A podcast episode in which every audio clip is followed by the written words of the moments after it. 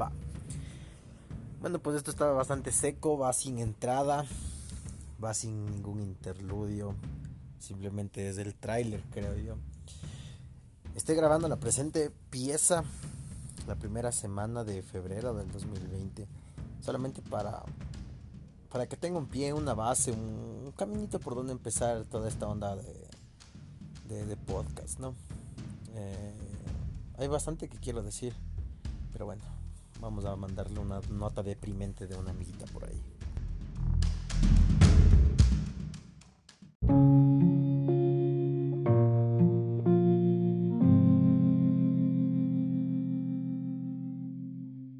Si supieras cómo he llorado y aún tengo ganas de llorar, quiero llorar todo el día, no sé.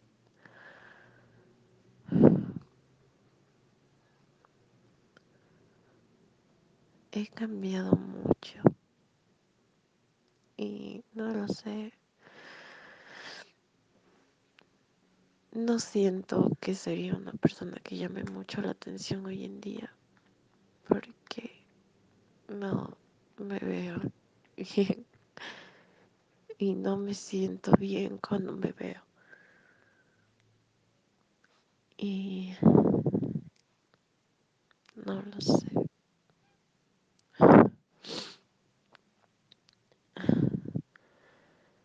Estoy cansada de este mundo y cansada de la gente.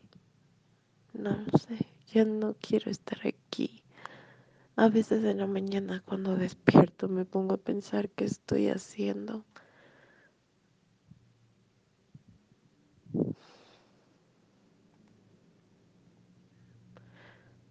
Ni siquiera sé qué hacer.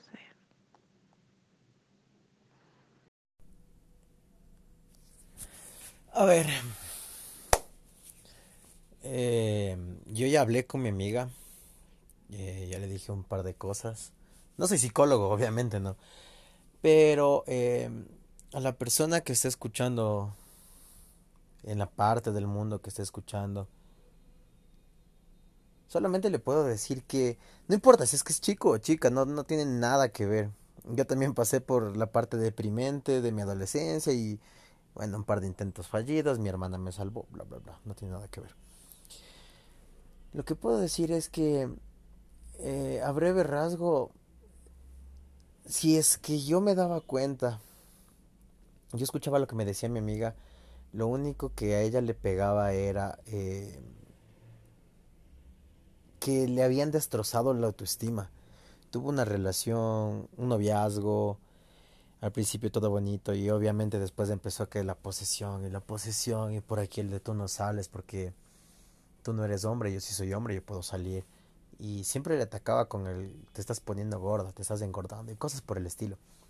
Entonces, eh, por obvias razones de, de que tengo que ser políticamente correcto, no digo cada una de las cosas que se me vienen a la mente para una persona que le baje el autoestima así de feo a otro ser humano, obviando todo ese lado, eh, tenemos que darnos cuenta que sea la etapa en la que sea, en la que estemos, sea la etapa en la que estés ahorita tú que me estás escuchando, por más complicadas que sean las cosas, siempre tenemos opciones, siempre tenemos posibilidades, siempre podemos hacer. Mientras estamos respirando, las posibilidades son infinitas. Podemos tomar decisiones que con constancia los días, semanas, meses y años pueden generar cambios súper grandes. Em, mi etapa de adolescencia y también buena parte de mi infancia fue bastante oscura. Tuve muchos problemas porque siento que mi padre nunca me aceptó, o sea, nunca nunca le agradé. Por ejemplo, si comparo mi relación a la de mi padre con la de mi hermano, a mi padre mi hermano era su mejor amigo. Conversaban de tú a tú y todo. Pero, o sea, a mí supongo, o sea, ya les digo, no, no, no soy psicólogo y, o sea, he ido un par de veces a, que me ayude y siento que se ha superado bastante. Al punto, eh, nunca me hizo sentir aceptado. A eso sumándole que, bueno, eh, estuve en, eh, en primaria pública, en secundaria pública y tuve una extrema presión de que me debo comportar bien eh, por muchas cuestiones que ya les iré contando en siguientes capítulos. Entonces, eh, todo mi potencial de destrucción se fue, fue reducido y me transformé en el tapete, o sea, no tenía autoestima, era la basura. Eh, bueno, me acuerdo. La manera, les voy a contar esto, la manera en la que yo vi un condón por primera vez en mi vida fue en tercer año de secundaria, décimo de básica. Yo no salía al, recreo, no salía al patio porque me solían pegar, todos me pegaban. Y yo no salía. Y cuando volvíamos a clases, yo me quedaba en el aula eh, sentado cuando sentí algo viscoso en la nuca. Y yo así, ¿qué onda? ¿Qué asco? Y se fue riendo un tipo. Bueno, ahora ya, bueno, ya no hay, no hay mayor resentimiento con él pero yo sentí algo súper viscoso y desagradable en el cuello y lo agarré así como que con, con, con, con, las uñitas, con el filito de los dedos y me lo saco del cuello entre mi cuello y la camisa y lo levanto y, oh, sorpresa, obviamente no estaba usado, no, o sea, no, no sé cómo hubiera reaccionado si hubiera sido usado, tal vez si hubiera perdido los cabales, que los perdí una o dos veces en esos periodos, pero bueno, entonces fue asqueroso, lo saqué de ahí. O sea, era, era un niño, era, tenía bastante de mi inocencia intacta todavía. Entonces lo agarré y me fue al, basurero y así lo eché.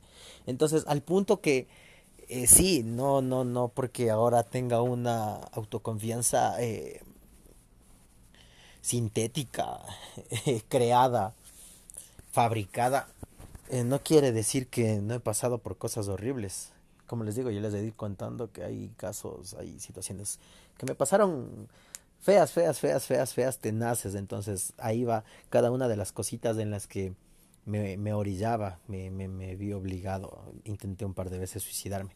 Ahora, eh, esta nota post suicidio del día de hoy, eh, simplemente para, para decirles a las personas que están ahí que podemos cambiar, podemos mejorar, podemos empezar a hacer cosas que nos divierten. Y bueno, el punto cada vez que hablo con algún amigo deprimido es ese. Nuestro cerebro eh, segrega hormonas muy específicas y estas hormonas en su déficit o, bueno, cuando tenemos muy poco o demasiado de ciertas cosas, estamos en, no sé, en estados de depresión, de alerta, de euforia, alegría, X. Entonces, eh, lo que a mí me ayudó, me empujó a seguir, fueron dos cosas lo que cambió mi vida. Las artes marciales y mi hermano menor. Las artes marciales porque con eso yo me desahogaba y ahí fue donde fui creando, me fui fabricando una autoestima, una autoconfianza. Porque hasta hace algunos años, que será unos cinco o seis años atrás, yo salía a la calle con miedo. O sea, bueno, mucho drama, mucho drama. Ahí póngale a alguien un sonidito del violín más chiquito del mundo de fondo. Em, yo salía con miedo a la calle y me daba miedo verle a la gente a, los ojos. O sea, porque me daba miedo eh, siempre, siempre de, de la agresión física, de que me peguen. Entonces, ¿cómo yo lo, yo lo subsanaba, cómo yo lo superaba o cómo fingía que lo superaba? Me mordía un extremo de la lengua, el lado derecho, el lado izquierdo, la puntita de la lengua y me mordía duro. Entonces esa era la manera en la que como que digamos que me ayudaba a fingir. Entonces, y, le quedaba viendo feo a la gente. O sea, sí, una, yo era una persona en mi adolescencia súper negativa. Lo veía feo a todo el mundo, a todo el mundo los veía feo. Entonces, esa era mi manera, ese era mi escudo, era la manera en la que yo eh, ponía un muro eh, entre todo el mundo y yo para sentirme seguro. O bueno, entre paréntesis, entre comillas, perdón, entre comillas, seguro. Pero bueno, eh, las artes marciales me volvieron una persona bastante segura ahora. Ahora creo, creo yo que ya con los años, ahora recién ya un poco más disciplinado, pero sí me regaló autoconfianza. Por ahí una persona me dijo que las artes marciales te dan el valor suficiente para mirarle a cualquier otra persona a los ojos. Y la verdad es que sí, porque eh, salvo dos o tres personas por ahí, no le tengo miedo, físicamente no le tengo miedo a nadie, excepto a a mis dos profesores, profe Jorge, profe Jairon, y cuando era muchachito a uno que otro compañero, les tenía mucho miedo. Pero bueno, aparte de ellos, yo le puedo plantar la mirada a quien sea. Y bueno, ahora no lo digo como que sí, salgan a la calle y háganse los malos. A lo que me refiero es, busquen algún deporte, porque estas hormonas de las que les hablaba, eh, cuando tenemos ese déficit, lo podemos eh, solucionar con el deporte. El deporte te da, te da adrenalina, te da dopamina, aparte de que eh, segregas todas estas eh, hormonas de la felicidad, de la euforia, también te, te cansa, te quita energía, toda esa energía que puedes usarla para hacer estupideces. Y hay tantas estupideces que se pueden hacer que este, bueno, es material para muchos otros capítulos. Pero bueno, eh, a lo que me refiero es que el deporte te puede ayudar muchísimo, muchísimo en situaciones de eh, extremo conflicto interno o externo. El deporte te puede ayudar a, que te calmes, a que encuentres un punto de equilibrio. Porque les soy sincero, el truco de esto no es que estés en un punto de equilibrio y te sientas feliz y lo superes así. ¡Pum! Lo superé. Me fui a entrenar un día y, ok, ya soy un superhumano. Mírenme feo y les voy a patear la cara. No, no, no. Ese no es el chiste, ese no es el juego. El punto de esto es que te encamines, que pongas el primer pie en el camino, nada más. Solo logra eso, pon el primer piecito en el sendero de a dónde te quieres ir y nada más. Es solo fingir. Finge que ya eres la persona que quieres ser. Yo fingía que era el más puñete de mi barrio, el más puñete de la ciudad. Fingía que era el que más eh, autoestima tenía, el que más amor propio tenía. Y me la creí tanto que, o sea, a veces ya quisiera yo mismo bajarme un poquito la autoestima, porque sí me han dicho por ahí de que me, me, las pinto de muy sobrado por una u otra cosa. Pero es que ya no puedo. O sea, ya soy una persona que ya tiene amor propio. Ya soy una persona que tiene autoestima. Y es porque me la creí tanto que ya el, tren se fue y ya no hay vuelta atrás. O sea, ya me la creo. Ya me la creo. Entonces, hay muchos factores en tu vida que te van a ayudar a tener autoestima. Eh, lo social, eh, cómo te ve la gente, obvio, con todo eso. Eh, lo económico, todo, todo. Todos estos factores influyen. Pero yo creo que para empezar, empecemos por desfogar la energía que haya en exceso para usar la energía que nos quede, usarla bien, como un rayo láser, enfocarnos en qué es lo que queremos. Y sí, finjamos, finjamos. Y al diablo que me digan, sí, lo que he logrado, he logrado por ser simplemente un traumatizado que fingió ser feliz. Finge, finge que eres feliz hasta que te lo creas. Ya me imagino, eh, o sea, ya me imagino las, las, formas en las que han pensado en cometer el acto atroz y satanizado de suicidarse. Dios mío, que me excomulguen dos veces de la Iglesia Católica y una de, bueno, una de tantas de, de, las iglesias protestantes por mis intentos de suicidio. A ver, eh, una vez me corté las venas soy tan imbécil que no me la corté a profundidad. Perdí algo de sangre, pero o sea, no sé, creo que soy Wolverine. eh, no, las no perdí tanta y se recuperó, se recuperó. O sea, quería que salga más y no salía más. Sí, también por cobarde me, me empezó a doler y no corté más. Ah, larga historia. Ah, la segunda, esa sí es un poquito más dramática. En el travesaño de la habitación de mis papás, colgué una soga, fui me envolví la soga en el cuello para que no se zafe, hice un nudo. No me asfixiaba todavía. No me asfixiaba. Yo estaba parado en un banquito muy pequeñito y hacía un poco de tensión. Entonces, puse mis manos arriba en el travesaño de la puerta em, y me quedé colgado. Y con mis pies empujé el banquito. Entonces ya no tocaba el suelo. Entonces era como que ya me cansé, me cansé, me cansé, me cansé, me cansé, me acuerdo que ya no logré sostenerme. Entonces ya la una mano estaba entre la soga y mi cuello. y la otra mano seguía arriba. Entonces, porque no... Eh, me dolía pues el filo de la soga, sentía como que me cortaba. Entonces puse ambas manos entre la soga y mi cuello. Entonces era como que ahí me acolchonó un poquito.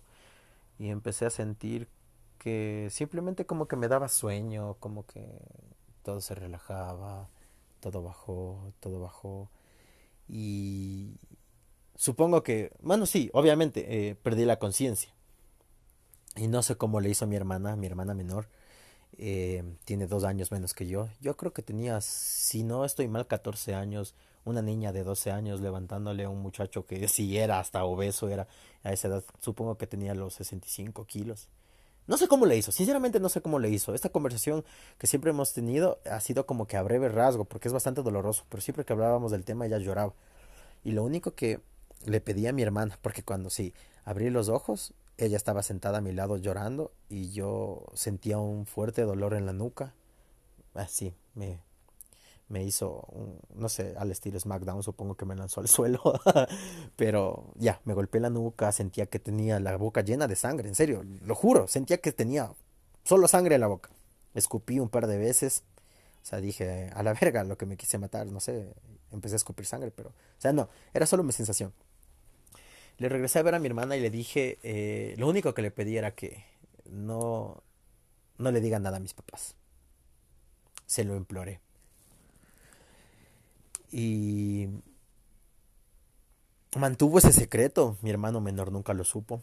Hasta hace poco, ya se graduó y ay, que ya es del soldado universal, ya, ya se cree. No, no, no se cree nada, ¿no? Pero o sea, yo le molesto con eso. Entonces, nadie más que mi hermana y yo sabíamos de eso.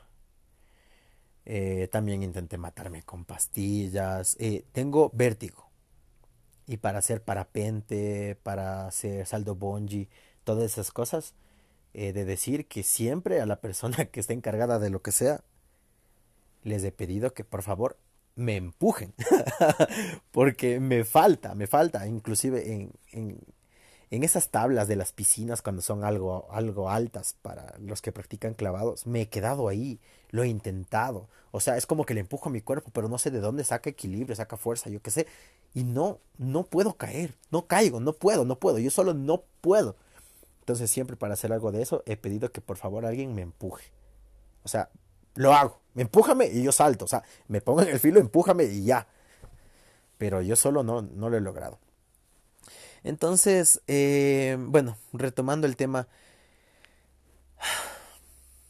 el suicidio em, no es una salida. Em, y por lo que ya no lo volví a intentar es por este pensamiento. Mi hermano menor era muy pequeñito y bueno, queda para otros capítulos. Tenía muchos problemas de salud. Y para mí fue un milagro cuando llegó a los 5 años de edad, para mí fue un milagro. Él no tenía que haber pasado de los 3 años de edad. Bueno, bla, bla, bla. Un, dramota que ya les voy a contar. Eh, pero por quién no me suicidé después de todo fue por mi hermano y por mi mamá. Porque no me imagino cómo sería mi velorio. No me importa si vendría gente, no vendría, se ponen bonito black metal, para que la gente baile mientras, no sé, mientras estoy ahí pudriéndome. Eso, o sea, es irrelevante. Pero lo que sí me dolería sería causarle dolor a mi hermano y a mi, y a mi mamá. Supongo que también sufriría a mi papá y mi hermana, ¿no? Pero... No, no, no, no tendría el corazón. Bueno, nunca tuve el corazón de hacerlo por, por ellos dos. Pero bueno. Ah... Supongo que debería haber hecho un guion para, este mi primer podcast. Pero no, no tengo un guion. Entonces, supongo que he divagado en un par de en un par de temas, pero creo que todo viene viene a empezar a caer cada pieza en su lugar. Está convergiendo. ¿Qué puedo decirles a mis amigos suicidas? Si van por su primer eh, intento fallido, denle like y compartan y pónganle hashtag soy un inútil. Solo nosotros sabemos que es tu hashtag de que fuiste tan inútil para eh, suicidarte. Si es que vas por tu segundo por tu segundo intento, hashtag también lo intenté. Hashtag también lo intenté. Eh, qué, oscuro. Pero bueno. Eh, sin irnos más allá. Ya para terminar. Ah, no. No digo que no necesiten la ayuda de un psicólogo, que es obvio que la necesitan. Es, es un desequilibrio. Eh, y algunas veces supongo que sería inclusive psiquiátrico. Ah, perdón, inclusive sería psiquiátrico. Pero, o sea, no pueden encontrar un camino ustedes solos. Nadie puede. Por eso necesitamos el apoyo de nuestros padres, de la gente más grande, de los que estuvieron antes de nosotros. Nos van guiando. Y bueno, la gente que nos quiere nos va guiando por un camino, eh, entre comillas, eh, bueno, ¿no? O sea, el que ellos creen que es bueno. Entonces sí, pidan ayuda, hablen con sus papás. Si sus papás son tan, eh, digamos, eh, no quiero usar términos feos, pero digamos que son bastante cerrados, como lo era mi papá, yo no podía hablar de este tipo de cosas. Eh, o si no, te, te, ganabas una tunda. Te ganabas, a huevo, te ganabas una tunda. Golpes van, golpes vienen y quien ha visto SmackDown, imagínese, no sé, al gran Cali levantando a este luchadorcito pequeño mexicano, así estrellándolo contra el suelo. Ya pues, eh, gran Cali, mi papá, el, mexicano pequeño, ese soy yo. Así, desde que tengo memoria, mi, mi, padre golpeándome, pero supongo que eso me ha ayudado, ¿no? sí, más drama. Aquí el drama cae por todos lados, lo siento. Y escuchen cómo lloro mientras les cuento mis dramas infantiles.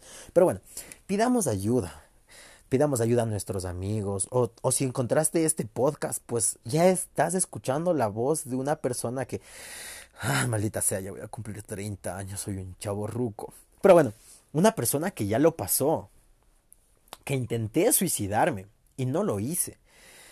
No lo hice por muchas razones que van a ser diferentes a las tuyas, pero también mis sueños fueron lo que me sostuvo. Soy practicante de artes marciales, fui instructor un par de años, he tenido peleas en ligas algo importantes de mi país y ese sueño que tengo, no de llegar a la UFC, bueno, sí tengo el sueño de llegar a la One Championship, eh, una liga asiática de artes marciales. Ese sí es un sueño que tengo, así como que, ¡fum!, llego para allá y, ¡oh!, la gloria. Pero creo que el placer, la catarsis que he sentido siempre al pelear es como subir a un, a un estado superior, es como que te alejas de los mortales y no sé, se funde tu alma con el infinito y eres uno más de los gladiadores que existieron hace miles de años. O como más me gusta pensar fui parte como si hubiera sido parte de la resistencia indígena de mi yaca aquí en mi tierra resistiendo a los invasores que vinieron y mataron y violaron y bla bla bla bla bla. X eh, llegar a esos puntos de catarsis, sentir esa... Eh, eh, bueno, para quien no, lo, no practica artes marciales o quien no pelee no me va a entender. Para el resto saben que es, es, es hermoso, es bonito, es lo más bonito del mundo para mí, para ustedes tal vez también los que practican. Para mí es lo más parecido a, a, una poesía con el cuerpo. Supongo que los que hacen danza, los que bailan, yo qué sé van a sentir de forma parecida. Pidan ayuda, regresando al tema, pidan ayuda. Eh, hay mucha gente que les quiere ayudar y nunca están solos, nunca están solos. Porque mira, justo aquí estoy tirado en mi cama.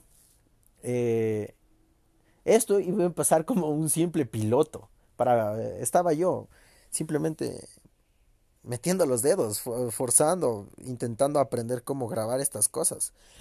Eh, y salió esto. Entonces creo que sí hay un poquito, un par de temas que podrían servir. Pero sí, sí, sí, sí, la estupidez que estoy haciendo va a ayudarle a alguien a tener esperanza, a tener calma y a amarrarse a sus sueños, yo creo que es suficiente. Creo que ha servido. Y si mi vida, mi, mi muy redundante y estúpida vida ha servido para que yo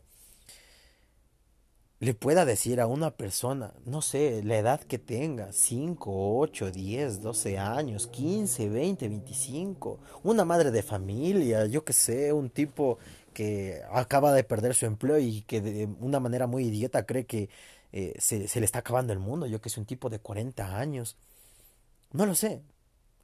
Si cualquiera de estas personas puede escuchar una voz de aliento, un poco de experiencia, bueno, de la poca que tengo yo en mi vida, puede escuchar esto y les puede servir para decir, ok, yo no sé cómo es idiota, yo soy mucho mejor, pues mejor, impúlsate, impúlsate de esto y, y, sale. O decir, no, yo, yo, yo quiero lograr lo que él logró después de haber estado en la mierdi, en la mierdísima mierda misma, haber salido, estar a flote. Pues ok, entonces agárrate de eso. Pero no te detengas. Ah, bueno. Eh, creo que voy a dejarlo ahí por ahora. Si me quieren apoyar, si es que quieren que siga este cotorreo, porque que, tengo muchísimos temas de los que hablar, por si acaso. Eh, eh, sé cómo manejarme un poquito por ahí con el dinero. Sé. Nada de redes de mercadeo, no. Nada, nada de, trae tres más y, ganas tanto. No, nada de redes de mercadeo, ni infoproductos y esas cosas. O sea, redes de mercadeo porque ya pasé un par de experiencias y el, el, resto de cosas es porque no lo domino. Hay un par de maneras en las que yo genero mi dinero con un par de eh, proyectos pequeños que tengo y pues de eso tengo una manera de vida eh, digamos que un poco cómoda justo ahora. Podemos hablar de ese tipo de cosas, díganme en los comentarios. Podemos hablar de tus dramas familiares, que como ven tengo puff, mucha tela que cortar. Podemos hablar de los problemas con amigos, que gracias a Dios eh, el punto de desfogue en mi vida ha sido mis amigos. Eh, siempre he intentado ser buen amigo y me, me, han llegado los mejores amigos del mundo, en serio. Podemos hablar de, de, de, de energía, de, cómo manejar tu energía interna, el chikung, el tai chi, otra, lo que en otras artes marciales o en, otras ramas filosóficas, no sé, sería el yoga, sería, no sé, o, los sistemas gnósticos, Puf, que esos tipos son unos cracks con esto de la energía. Hay muchos temas de los que podemos hablar, muchos temas. Y si es que de estos temas eh, les interesa, me dejan en los comentarios. Bueno, no tengo idea en la plataforma que estés escuchando y tampoco no tengo idea de cómo dejar comentarios. Pero bueno, por lo pronto, eh, búsquenme en Instagram si quieren dejarme... No, no, haré como todo el mundo lo hace. Eh, déjenme sus comentarios en, en Twitter. En, en Twitter.